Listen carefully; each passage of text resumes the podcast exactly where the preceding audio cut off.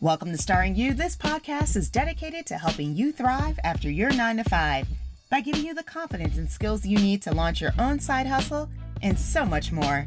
I'm your host, Tasha Johnson. This is episode 60. What are you willing to fight for? So, the new year is around the corner, and this year is extra special, guys, because it's also a new decade. Which got me thinking what are you willing to fight for in your life?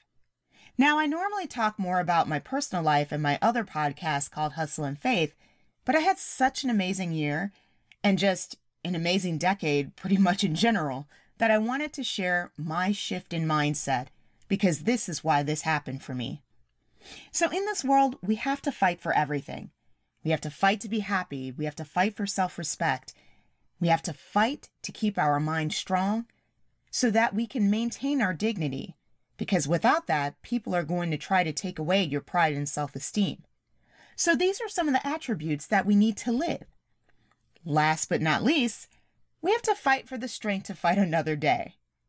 So I'm on the older side of the millennial age range, guys. So I'm seeing more and more how life is full of fights. And so I learned that the world will do its best to get you to compromise on your quest to maintain your sanity.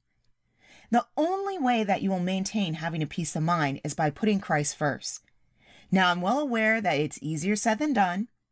However, we must take the time to put things into perspective if we want to make positive changes in our life.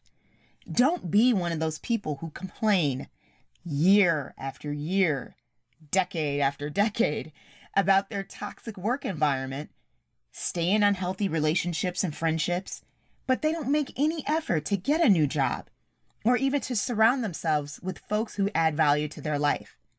So, speaking from experience, I was one of those people.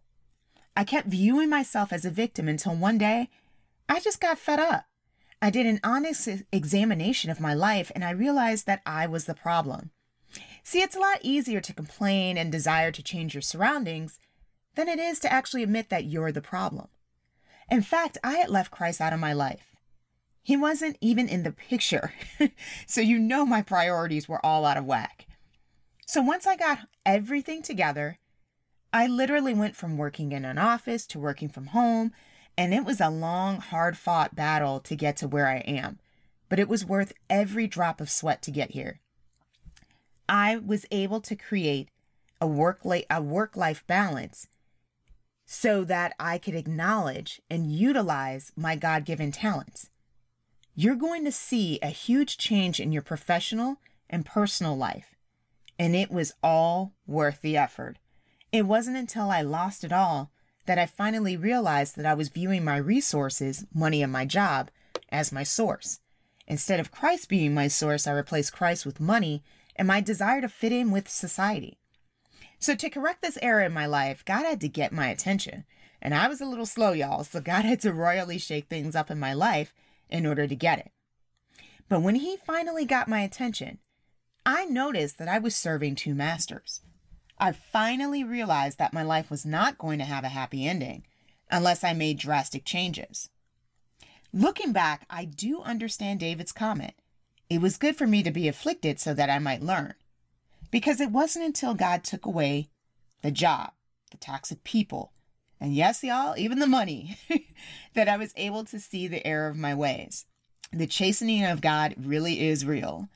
And now I'm not going to lie, it was a sigh of relief to get rid of the toxic job and the people, but being broke was definitely a tough pill to swallow. Nonetheless, being broke was a blessing in disguise. It brought out my creative side.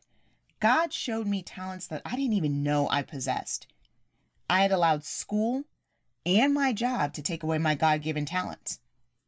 Now, through my tough economic situation, God showed me that I wasn't happy because I had conditioned myself to settle for a mundane life.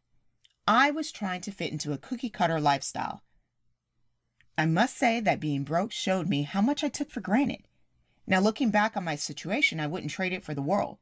Once I started actually putting my faith into action, you know, once I started putting my faith in God and not just in words, but again by my actions, my life started to turn around.